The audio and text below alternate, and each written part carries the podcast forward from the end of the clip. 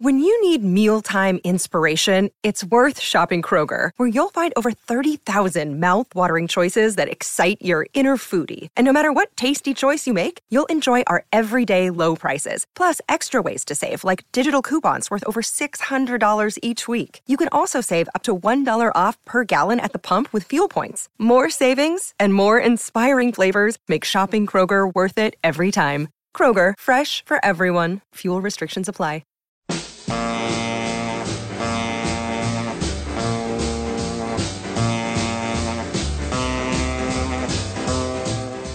Welcome to Let It Roll, the podcast about how and why popular music happens, hosted by Nate Wilcox.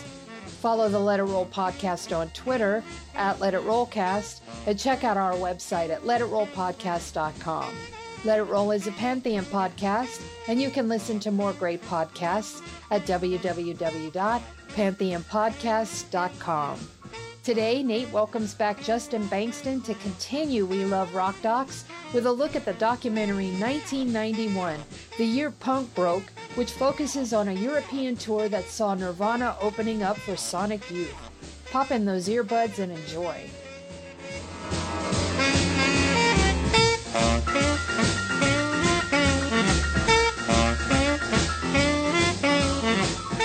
It's time to let it roll. Or should I say it's time to rock dock a roll or something like that? Anyway, I'm Nate Wilcox and I'm joined once again by Justin Bankston to continue our series, We Dig Rock Docs. And tonight we're talking about one that's near and we'll see how dear to the heart of Gen Xers everywhere. 1991, the year punk broke. David Markey's uh, 1993 release a documentary about Sonic Youth's European tour with Nirvana opening up. Justin, welcome. Thank you. Yeah, this is an interesting one. It is indeed. Uh, I, I was it as well. Let's let's start with uh, our memories of this documentary. Like what? Because I had not seen it since either the '90s or the. I it's it had to have been the '90s. I don't think I saw it when the DVD came out. It had to be the VHS release in the early '90s, and my memories of it basically boiled down to Kurt Cobain diving into his drum set in Ireland and Thurston Moore making a few jokes that I can't remember if I thought they were funny at the time or not. And an all star lineup J Mascis, um, Courtney Love, Mark Arm, et cetera, et cetera, et cetera.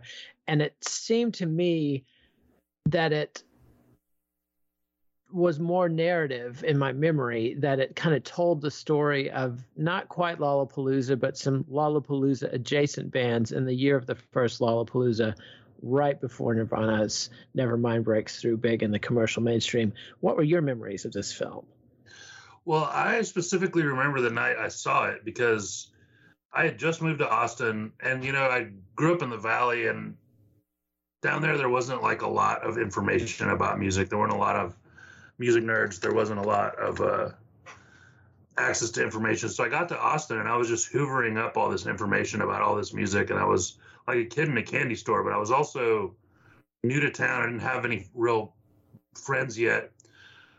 So I took myself to go see uh, Mudhoney at Liberty Lunch, but it was sold out. And this is before I knew that you were supposed to go around to the back and just hang out out back of Liberty Lunch and hear the show back there and make the scene.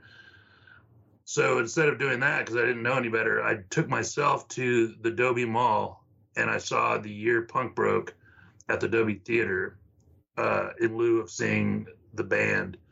And I remember feeling pretty proud of myself that I had managed to like take in something, you know, uh, that was consolation happening. prize. Yeah, exactly. And so I was super fascinated with all this stuff that was happening, but I was kind of trying to figure it out by myself. I didn't have a lot of context at the time. And I remember being fascinated by the film and I remember being thankful that I got to see something, you know, that night that had some kind of like vibe to it. I see. I, I can I can relate a little bit. I was um sort of on the tail end of my fascination with live music. I got here to Austin in 88. So I'd had a few years on you. Um, but as Mike Watt, or maybe it was D Boon said, I think we were both fucking corn dogs, as they say, uh, when we came to town. And uh, but yeah, I, I got to see Mudhoney in summer of '89 or '90, I think. um, right after they cut their hair at the Cannibal Club on Sixth Street. It was an incredible show. But back to the movie. Um, and so, what was your response watching it again?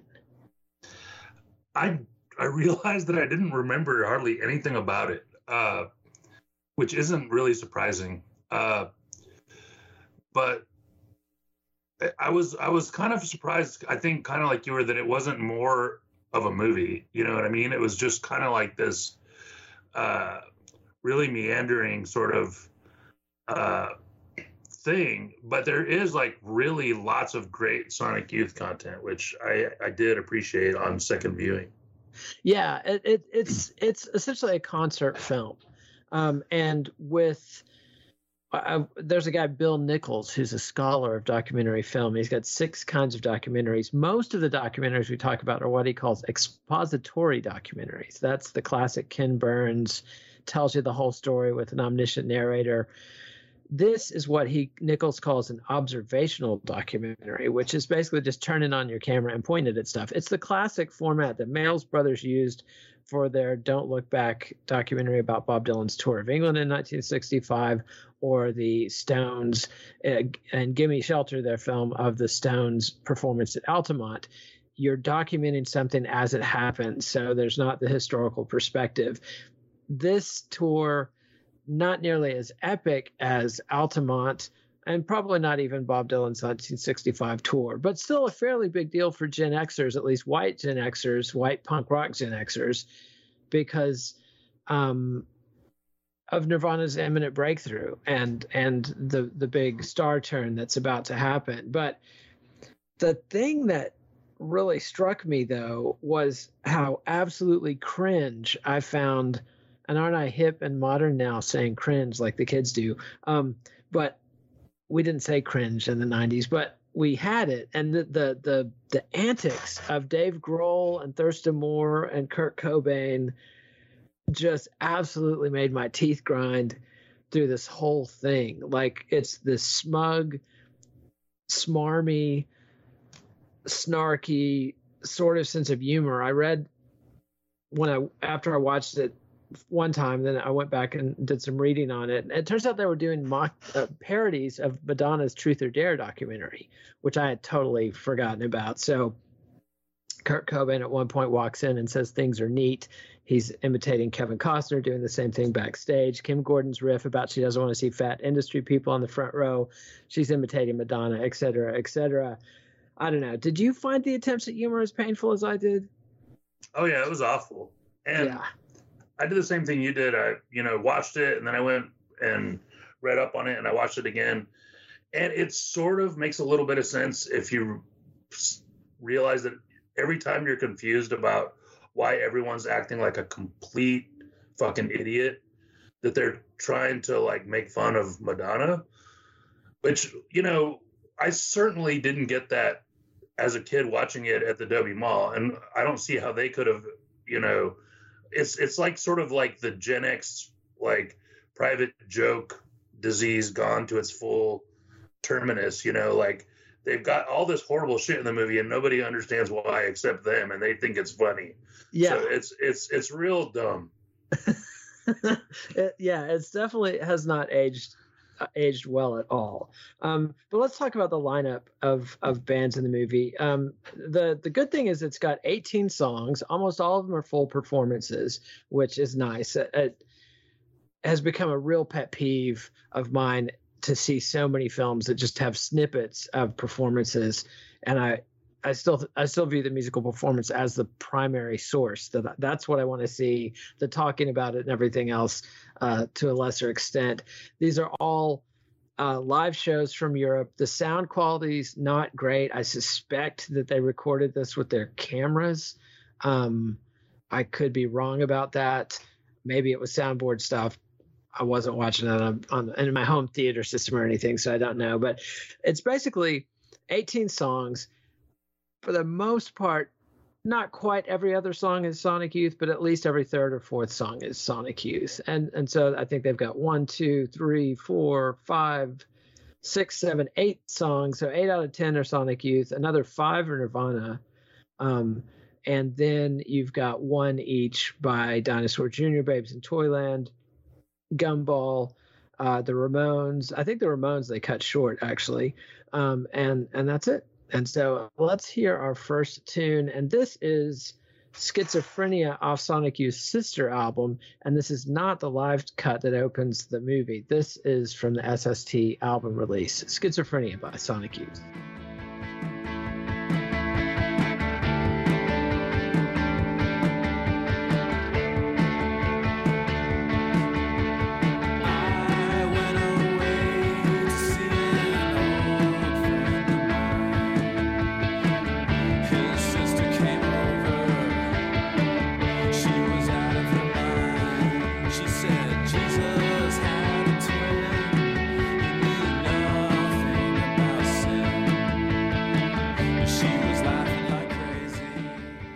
Was Schizophrenia by Sonic Youth, the opener to their 1987 classic uh, album Sister on SST Records. That was a concept album about Philip K. Dick, uh, classic interpretation of a classic Philip K. Dick story about meeting and getting romantically involved with a, a, woman with acute schizophrenia. There's the joke about the guy who picks up Philip K. Dick after a stay at a mental hospital, and he was like, "Philip, how did how did the treatment go?" And he's like, "Oh, you know, I met some great girls."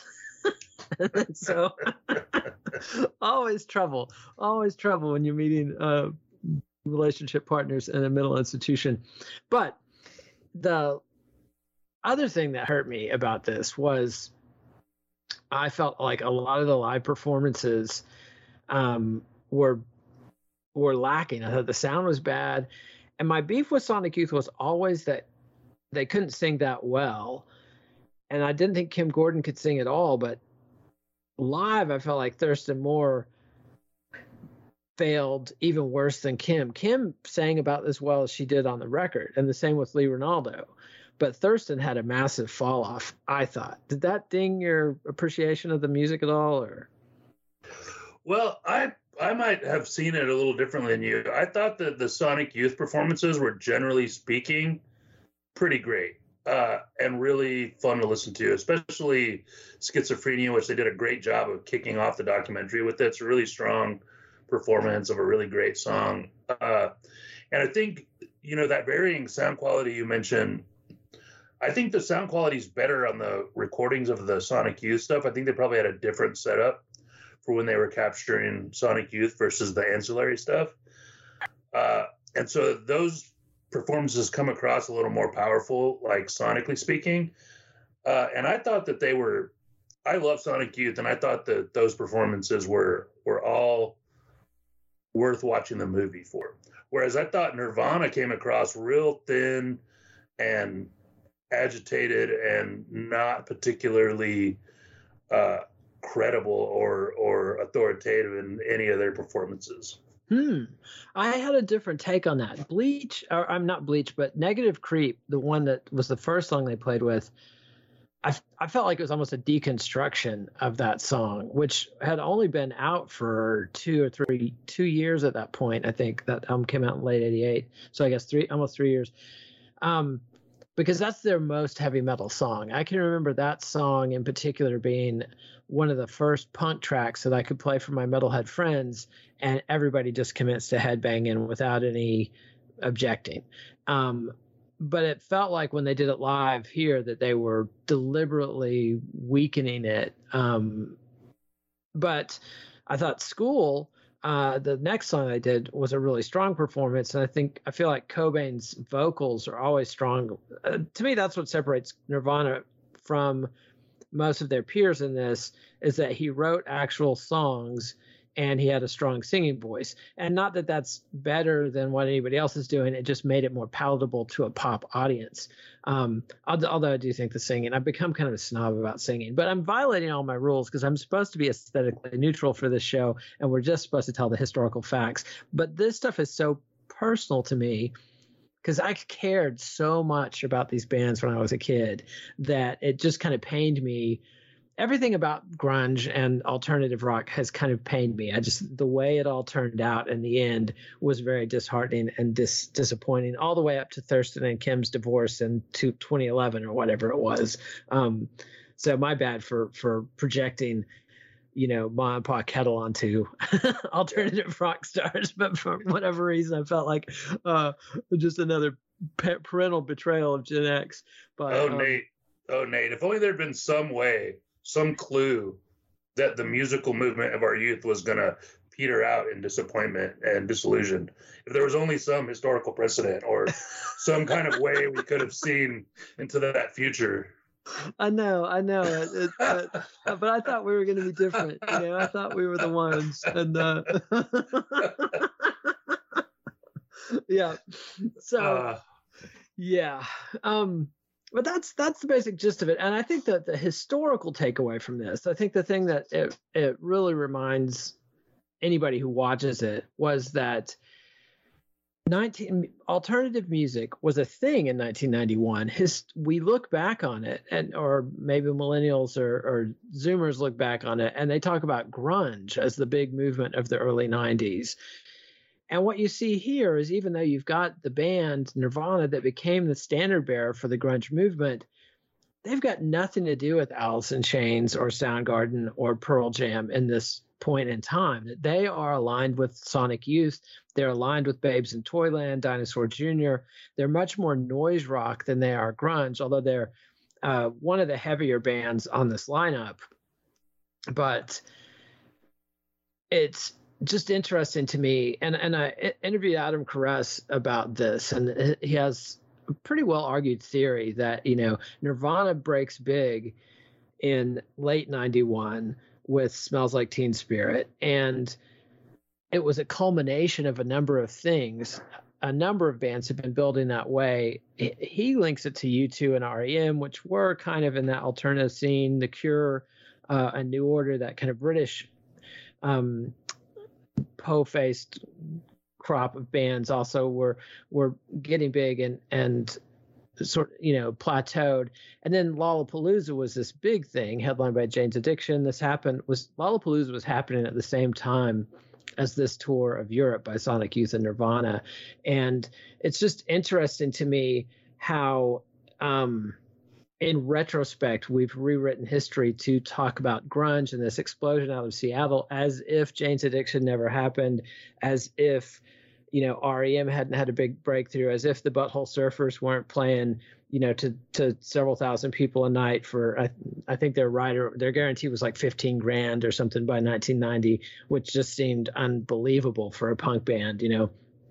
And so this one of the things I'm trying to correct with Let It Roll is this habit of telescoping history and compressing everything and forgetting everything because it, it's when you really look at the story there's a lot more to it than just Kurt Cobain came out of Seattle with with Eddie Vedder and, and Chris Cornell right behind him and changed the world. The the musical world changed because of a lot of people from a lot of different places, and Sonic Youth played a very big role in that, and we'll talk about that. Yeah, and I mean, you said it a lot of it in one word earlier when you said Lollapalooza. You know what I mean? Like, yep. that that whole thing was was operating under full steam before Seattle quote happened, right? So the the marketplace was changing the the the appetite for this sort of new more aggressive artier style of of rock and roll music was evolving rapidly and and so there was it's not like nirvana came into like a a sterile field and made it verdant right? There they they came into like a situation that was primed and ready for them to happen. Yeah absolutely. And let's go ahead and hear nirvana. This is their tune school live from the reading festival in 1991 this is the one live track from the movie that i wanted to use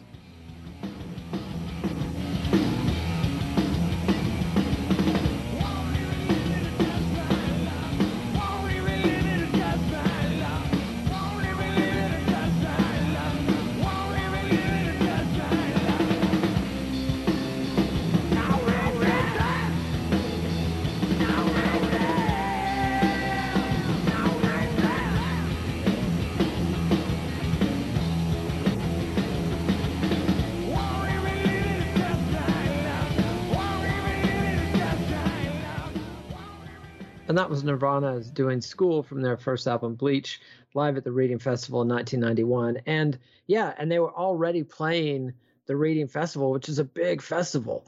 Um, and they were there as kind of Sonic Youth's little brother band. And that's this is where Sonic Youth's real role in pop culture, I think the biggest thing Sonic Youth ever did was get help Nirvana get signed to Geffen. Um, Sonic Youth was on Geffen. Nirvana followed him, and it was a very canny strategy by David Geffen and his crew of people. I think Geffen was already kind of removed from the active day to day. I can't remember which executives made these decisions.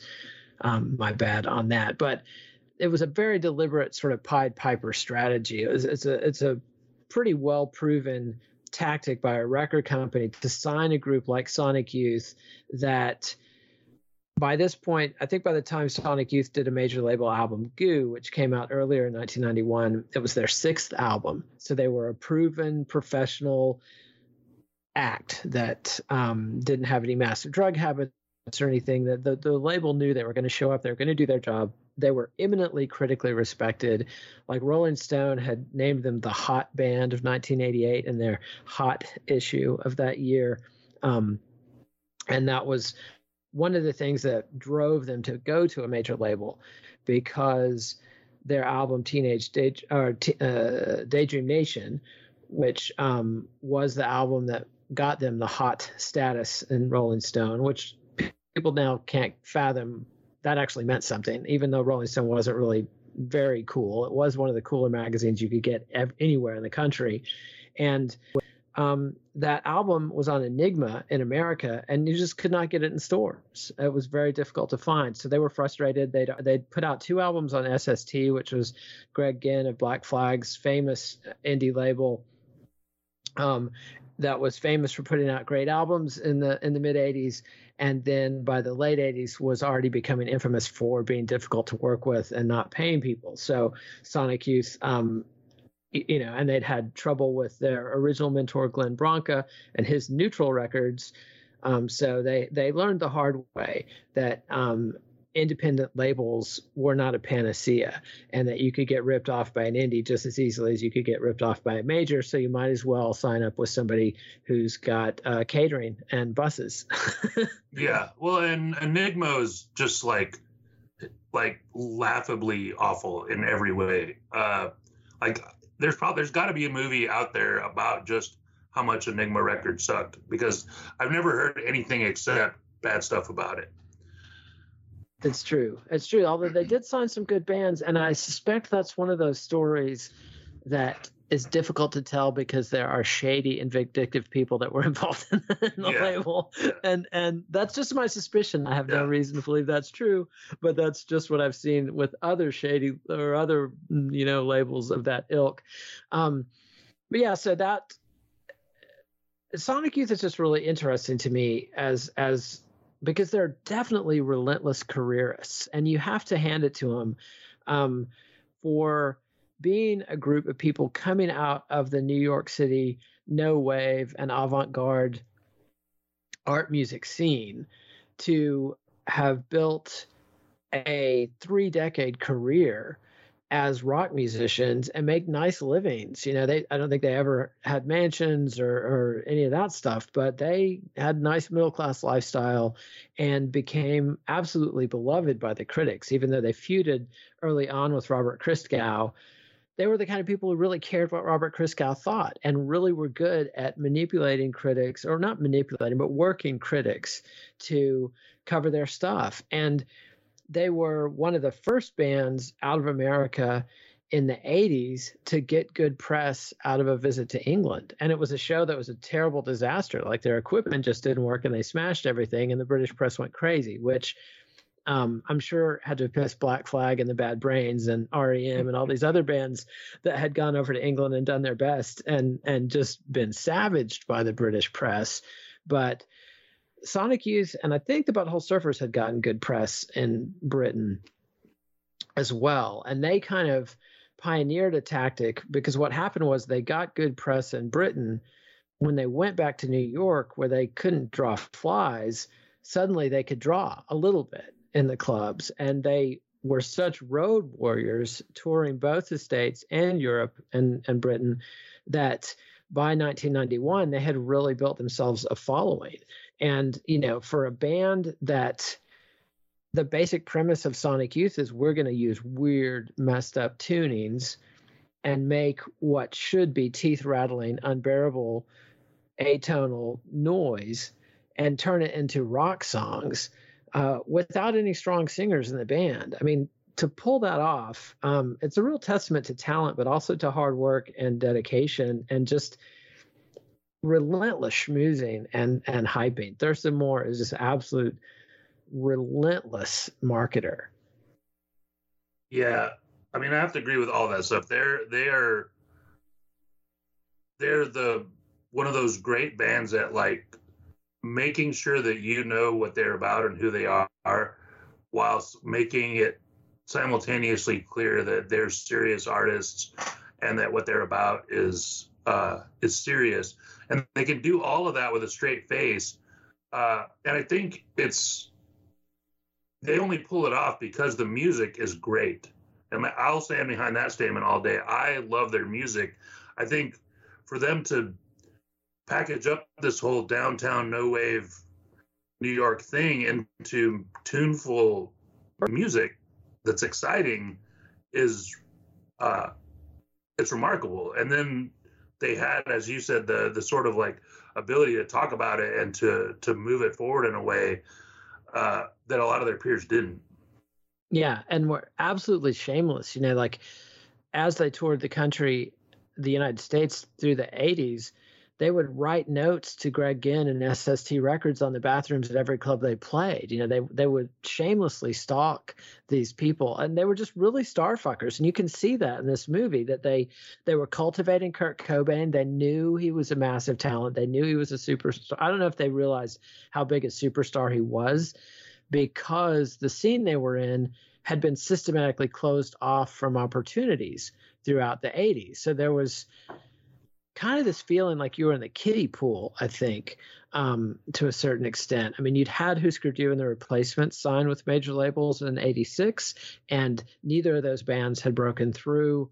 And you know, you had a succession of of bands that gotten bigger and bigger, and like REM had broken through, but REM wasn't hardcore. They played a lot of the same clubs and helped develop the underground circuit, but they were folk pop um, guitar rock and and turned into arena rock and had their big breakthrough already. So it didn't quite it didn't feel like REM was laying down ladders for other people to follow the way that Lollapalooza and the Nirvana breakthrough did. It just but it did have this feeling of a cumulative wave that was building and building and building and there, there were multiple scenes um, and Steph tells me we need to take a sponsor break. And when we back, get back, we'll talk more about Sonic Youth's epic tour of Europe in 1991.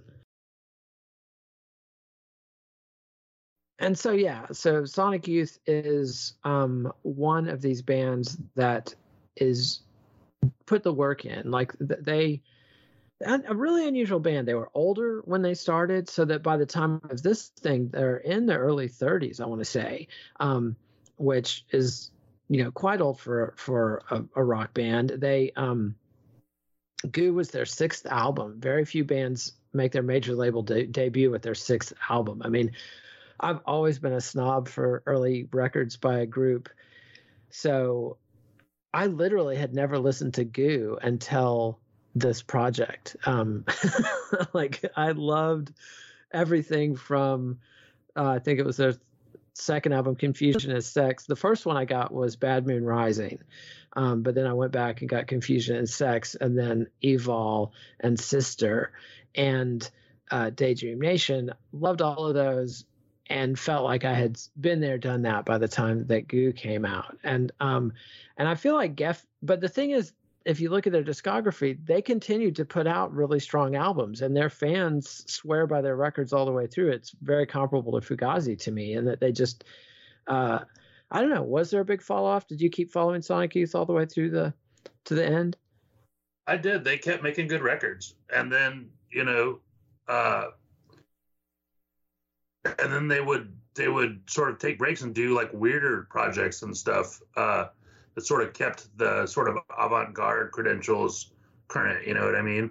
Yeah. Uh, and and so they were really great about about doing that. And and they put out a new record, Washing Machine or whichever one, and you could listen to it. And I went and bought each one as it came out, and it was a good record. You know, eventually you got to a point where you're like, how many Sonic Youth records do I need? Uh, but none of them were bad. You know what I mean? Yeah, yeah, and I think I think clean living, and not that they weren't didn't not that they were teetotalers or anything, but they never they never seemed to fall victim to personal habits um, or you know degenerate lifestyles or anything like that. So pretty remarkable feat in the longevity, but their creative development from that run from bad, you know, they were the kind of band that started out extremely extreme on the far fringes of even the underground scene.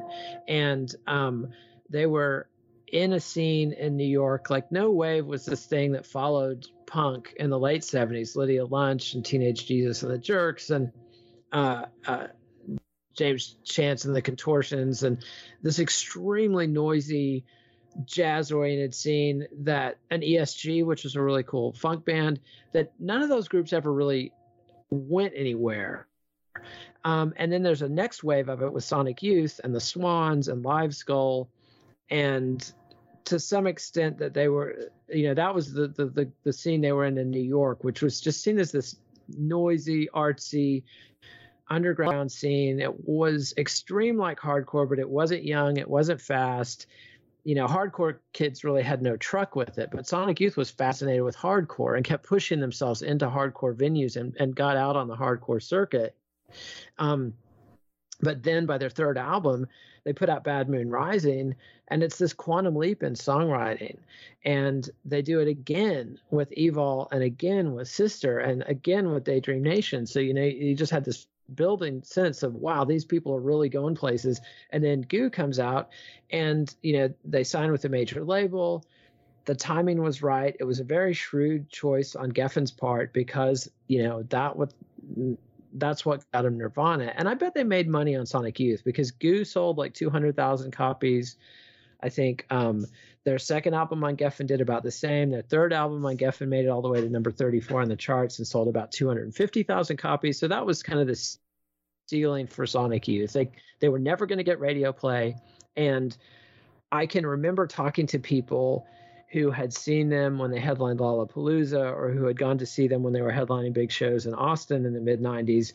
And a lot of people who had been, you know, converted by Nirvana or grunge or Lollapalooza were really open to seeing Sonic Youth. And and I talked to multiple people. I can remember multiple what I would consider squares or straight people who were open to Sonic Youth, but when when they saw them, they didn't dig it. You know, they just couldn't get what it was all about. The, the dissonance was too much, the noise was too much, and the, and the lack of strong singing. So, you know, they were a band with a ceiling. Um, but there's a fi- fine history of rec- smart record labels using bands like that to then sign other bands who have much higher ceilings. Warner Brothers did it in the 70s, signing people like Van Dyke Parks and initially the Grateful Dead, back when the Grateful Dead couldn't sell, you know, any records and were making these really difficult experimental psychedelic albums.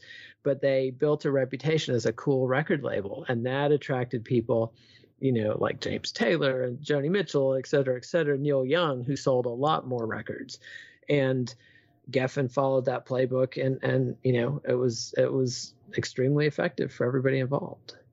Yeah, it's a great play, especially because as you said, they're not losing money on Sonic Youth. Like they're, you know, they're making a little bit, you know. And so if they can do that, you know, and then use that slipstream effect to bring in these other bands and they don't know which band is going to be Nirvana, but they have a feeling one of them will be, right? And that's yeah. what the whole thing is about. It's like you you do your best, you bring them in the door, and then you throw them out there, and something at some point is going to catch, and it's almost like a uh, it's it's the same model that has been since used by venture capital, right? It's like you yes. you take your your ten freshest faces and you put them out there, and you bankroll them, you know, modestly, and one of them is going to catch and that's going to pay for the whole thing plus all your profit.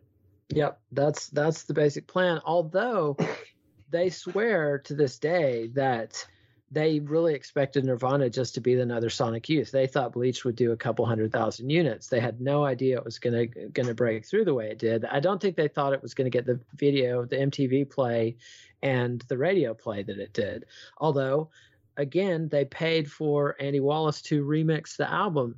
Uh, uh, and you know, and and sweeten it and compress it and make it radio friendly. So, you know, it, they they and they and they made that Teen Spirit video, and and I think Cobain had just filmed that Teen Spirit smells like Teen Spirit video a couple of days before they shot this, and apparently had just been a total pill on the set of that, and, and had feuded with the director and everything, but it obviously worked out well, except when it didn't, which is Cobain's uh, disintegration and suicide, of course. So there's a consequence to that kind of big fame. But, you know, Nirvana, I want to run through their career up to this point.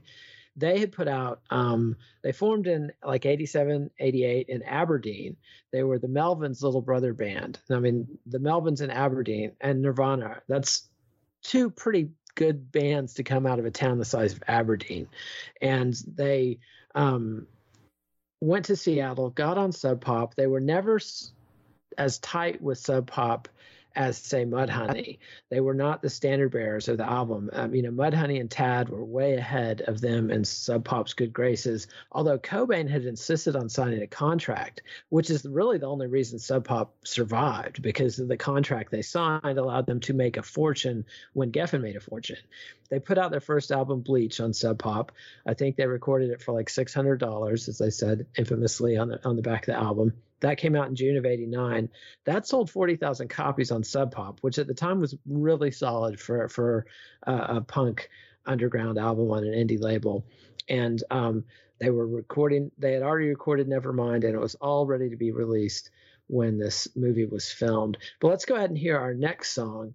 And this is Dinosaur Jr.'s The Wagon. And when we come back, we'll talk about Dinosaur Jr. and how they coulda, shoulda, woulda have been a Nirvana sort of beast. This is Dinosaur Jr.'s The Wagon.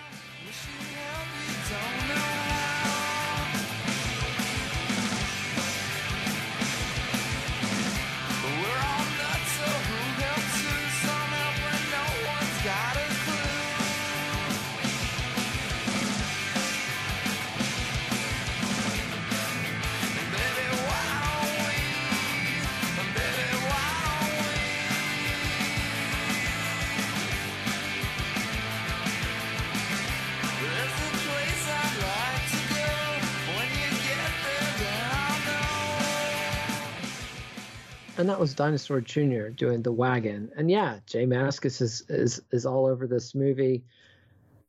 What thoughts on Dinosaur Jr. and how they played into this whole scene?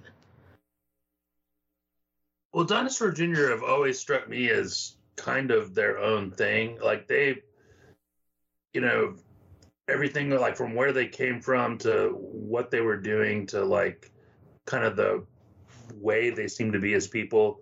They weren't really a scene band to me, you know? Yeah. Uh, and I love them. I, I love all their records to this day, I think. And I think J Mascis is one of those rare individuals you find. Uh, and it's kind of one of my favorite kinds of rock and roll musicians who he just kind of does what J Mascis does. And it doesn't change that much over the years, but it's always so valuable for what it is that you want him to keep going. And it's like it doesn't matter who you put him with or whether he's got an acoustic guitar.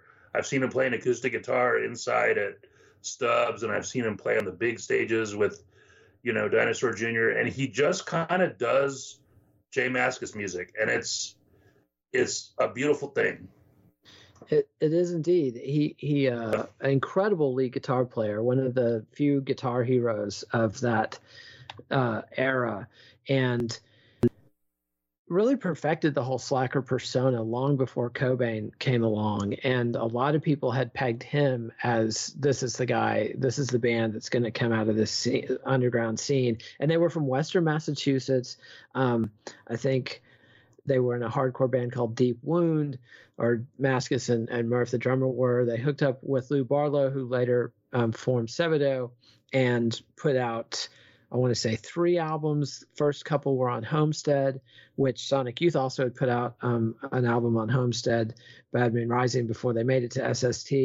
Um, and then Dinosaur moved to SST for uh, You're Living All Over Me and Bug and um, then signed with Sire, and they were on some kind of Sire imprint. This was when there was kind of a trend of well, just like Nirvana wasn't on Geffen, they were on DGC, and um, you know, Mother Love Bone had their own imprint, Stardog Records on Polydor, and Sound, Soundgarden signed with A and M, but puts out their first album on SST, even or their second album, even though they'd already signed um, with A and M. So there's a little bit of jiggery pokery going on, and I think I don't know.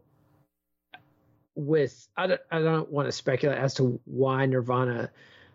I mean, I know why Nirvana blew past Dinosaur Jr. It's because it smells like Teen Spirit, and I think a lot of it was just the timing of it. That Cobain was really young in his career and was making those big leaps, whereas J Mascis made those leaps between his first and second album, and you know, if you make your big leap and you're on SST Records and they're doing really well to sell 30,000 copies of your record, that's not going to have the impact of making your big creative leap if you're on Geffen, who can ram it down everybody's throat and sell millions of units. And I don't even know that selling millions of units is necessarily what you want to do, but trying to look at this stuff as a cultural historian, people remember Nirvana, people know Nirvana all over the world. I mean, rap groups are rapping about Nirvana. Nobody's rapping about J Mascis. It's just um, yeah, but he's still a professional musician making a good living. It's today. true. He's not dead.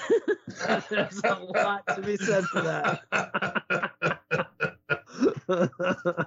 yes, indeed. That's that's the counterpoint, uh, the touche there. But yeah, I mean, I don't know. It's interesting because because he had a very Neil Young thing going, and um, not as good looking as Cobain, uh, but um, you know, could have pulled off the hair in the face thing easily. But also, I think the fact that that he had already sort of vibed Lou Barlow out of the band, and they never, to me, they never really got the momentum that they had from "You're Living All Over Me" and "Bug." After that. That after that, it became kind of a J Mascis solo project rather than a true band, and just didn't quite have the fire. Um, but you know, be that as it may. Any any other thoughts on Dinosaur Jr.?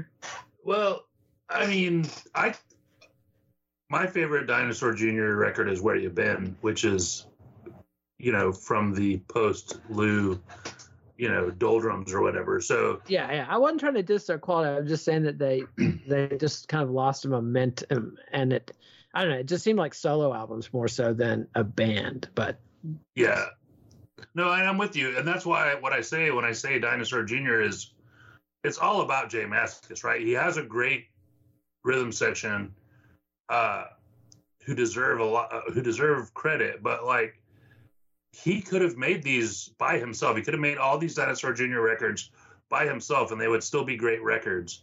Yeah. Uh, because he, and I don't want to call it like an artistic vision because that sounds, for what he's doing, it's just he's just a natural J Mascis, right? He just does what he does, and I love it. You know, and like you said, it's yeah. definitely informed strongly by Neil Young and by a variety of other things but he sings the way he sings, he plays the way he plays, he writes songs the way he writes songs, and it comes across from the beginning through to the current day very much him.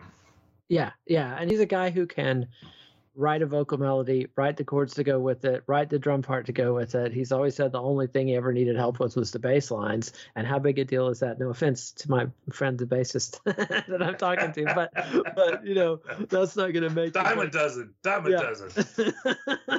but you know if you're bringing everything else, you know you can usually find a solid bass player. Um, but yeah, it's interesting.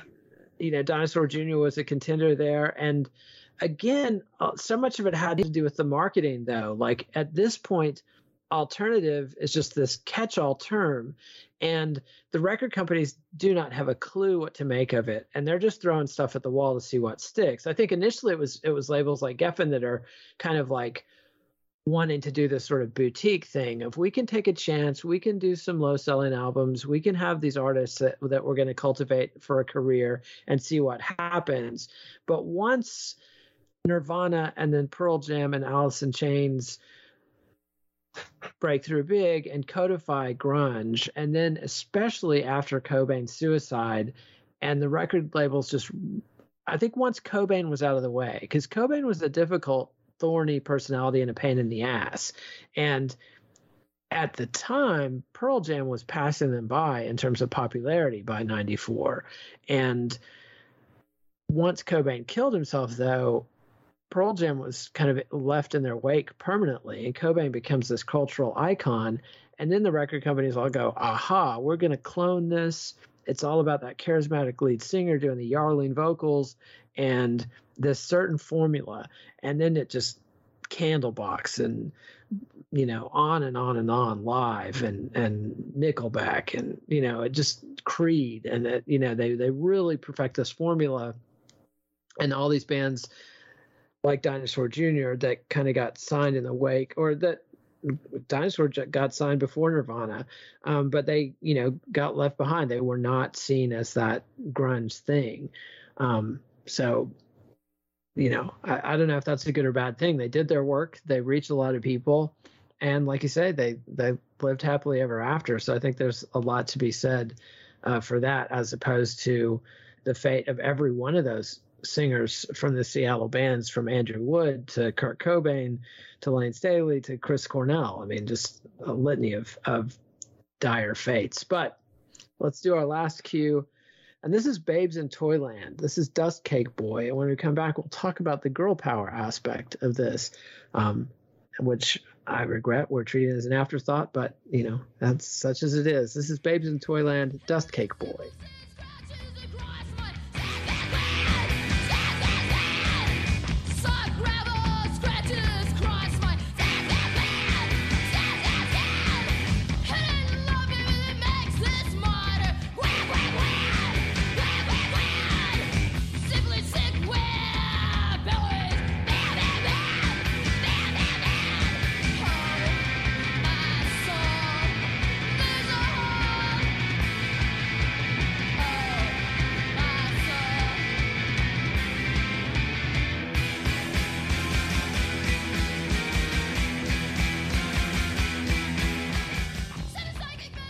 That was Babes in Toyland's Dust Cake Boy. And so, yeah, Babes in Toyland's another one of the groups that was on this tour.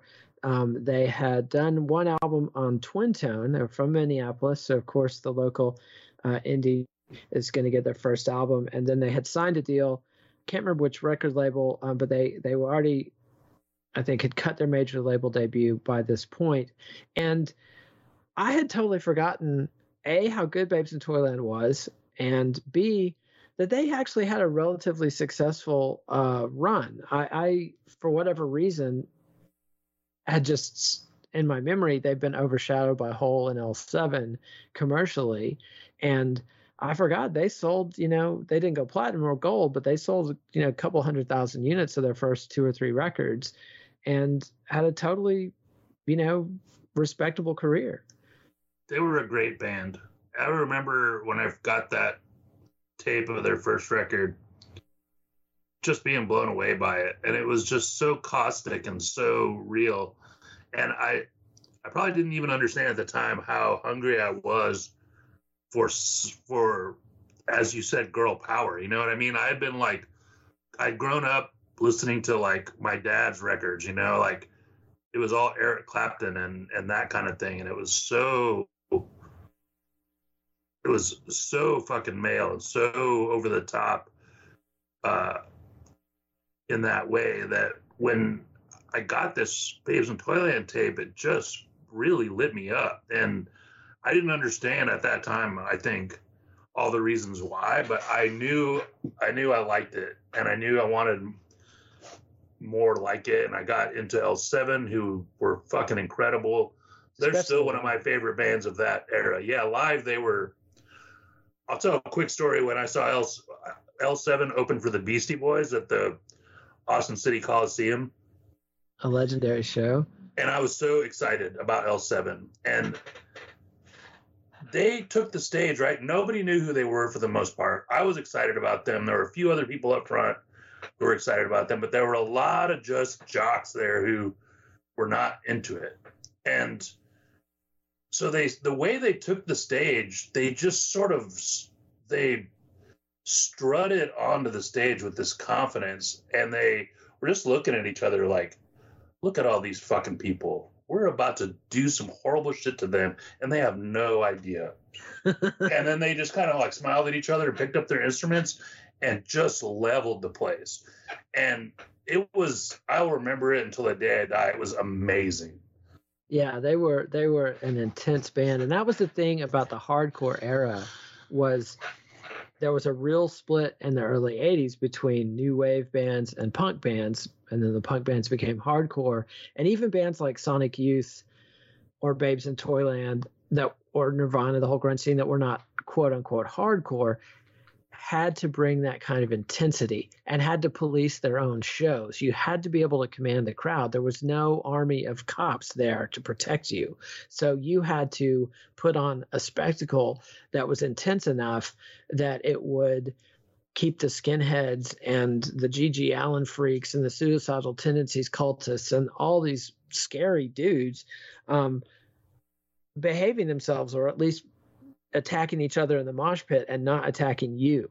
there were a lot of different yeah. strategies to do it, but that intensity on stage and ability to command a crowd um, was was absolutely critical. And and in 1991, you're still at a point where bands in the scene had to earn their bones in those kind of underground clubs, and so you know they could hold their own.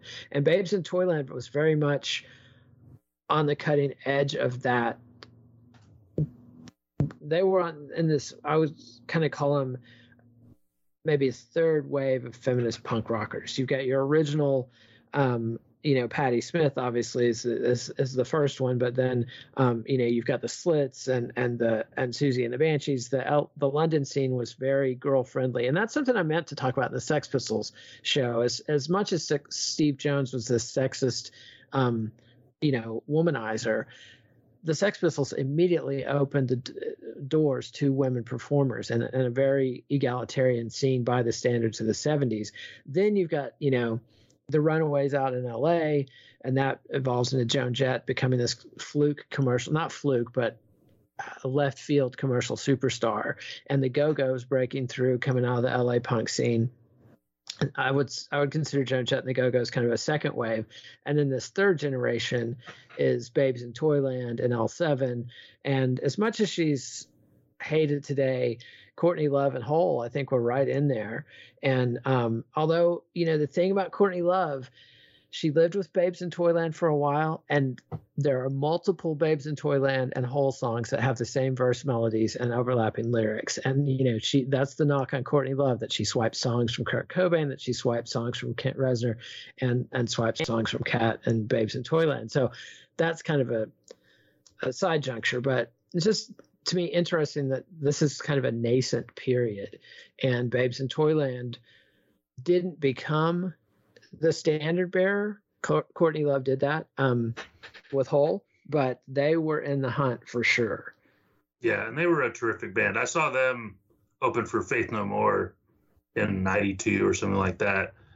And I made sure to get there in time to see them, and they were fucking unbelievable.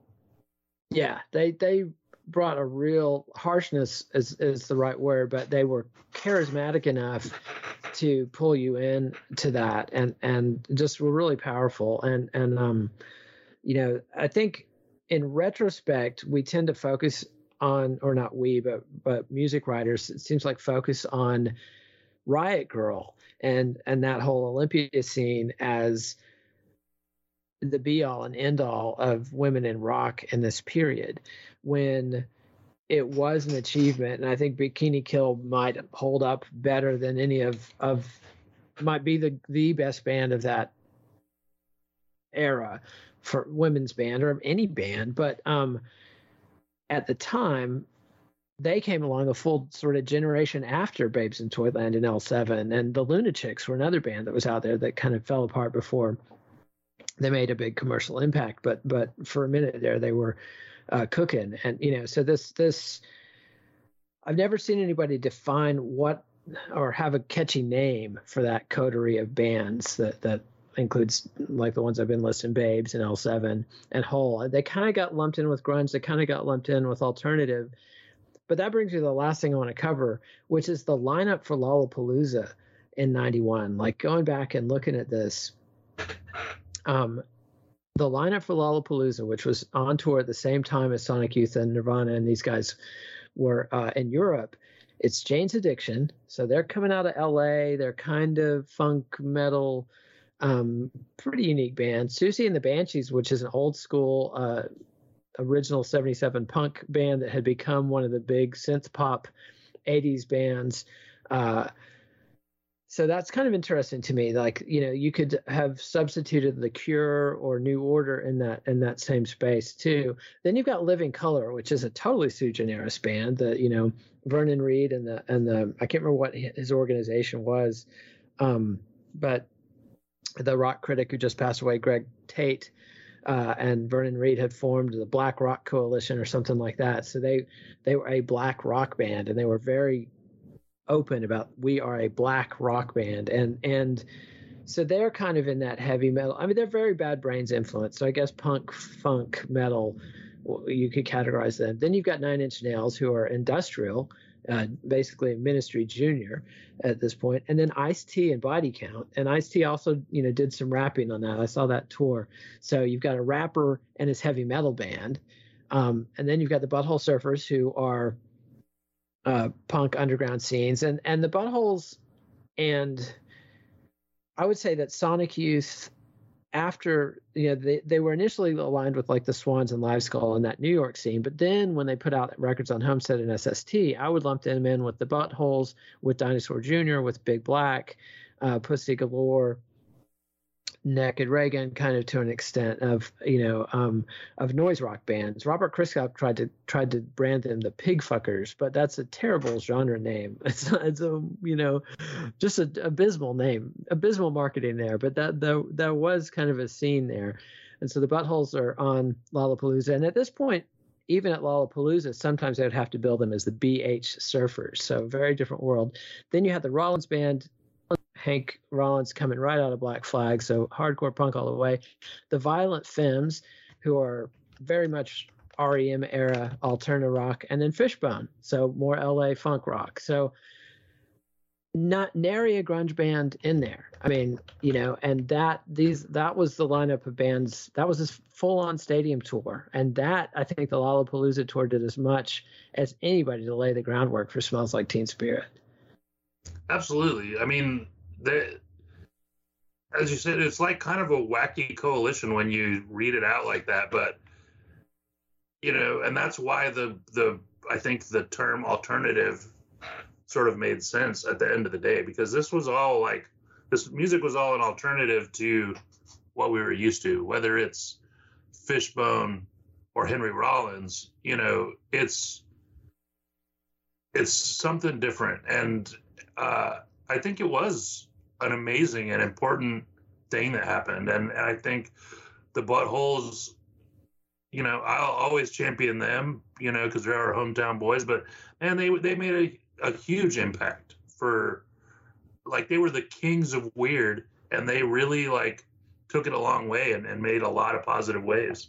Yeah, absolutely. I mean, there for a while, they were kind of the Grateful Dead of underground rock. I mean, they they played the biggest shows, had the most loyal following, and it was just sort of unbelievable. I mean, I had heard the records growing up in Borger, Texas. I'd heard the records, I liked some of them, but I thought they were a little bit weird and pretty scary.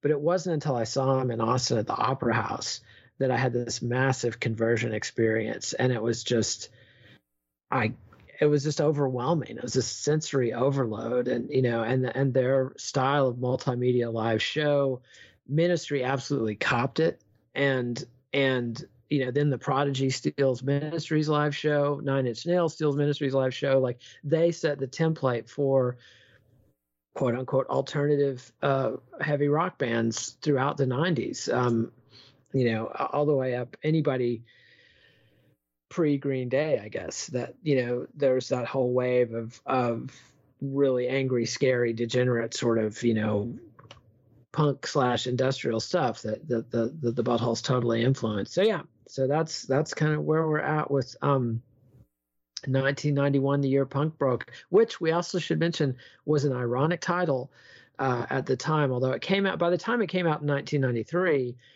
it sounded like self-evidently true. But when they named it that, they were making fun of Motley Crue doing Anarchy in the UK really badly. so, so, any final thoughts on 1991, the year punk broke, Justin? Well, I you know it's been really fun talking about it. Uh, I I enjoyed rewatching it, even though I was kind of like dismayed by some of it. Uh, it was great to see all these people, you know, in their youth. It reminded me of when I was young. I enjoyed that aspect of it. Yeah, yeah. And, you know, like I think I think also harkening back to you know when we were talking about the women bands, you know, it's not nothing that that Kim Gordon is in Sonic Youth, right? And she's oh yeah a woman, and it's it's a it's a huge deal for that band. It's a huge deal for all of us who were picking up on that scene at the time. And and she'll she'll always be like uh really important in that in that way. Yeah, and she was basically the face of Sonic Youth. I mean, she she was um their video that they had just done, Cool Thing, with a Chuck D crossover, which is another thing that's totally weird that you don't think of Sonic Youth as sort of rap aligned, but they were definitely hip to that and trying to cross pollinate. I don't know how successful that was, but it definitely had an impact seeing that video on MTV and seeing here's Chuck D. Um, right there, you know, with Kim Gordon. And so, you know, breaking down all kinds of barriers. And she's kind of the Brian Jones of Sonic Youth. I mean, she's she's not the main songwriter. Um, she's not uh, you know this dominant virtuoso instrumentalist but there's some vibe to her her her playing and her whole persona is really special and um, a big factor in that and it, you know and I was always kind of frustrated because I, I was really in love with Kim Gordon as a teenager, and uh, and I wanted her to be a stronger singer, and and and also I was uncomfortable with some of the topics she brought up, but um, you know, it, it opened my mind and I learned a lot. So yeah, I I kind of come back around. I, when I first watched this, it, yeah, it was just kind of it's always painful for me to relive my youth. Um, you know, I think about all the all the missed opportunities and the bad things I did and, and so forth. And and and so it's kind of good to to come back around and, and forgive and forget and enjoy this stuff for what it was. So Justin, thanks for helping me heal.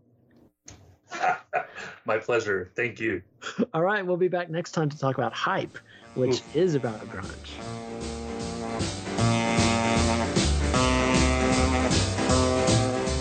The Let It Roll podcast on Twitter at Let It Rollcast and check out our website at letitrollpodcast.com. Next week, Nate and Justin will return to discuss the classic 90s documentary Hype, which looks at the before and after of grunge.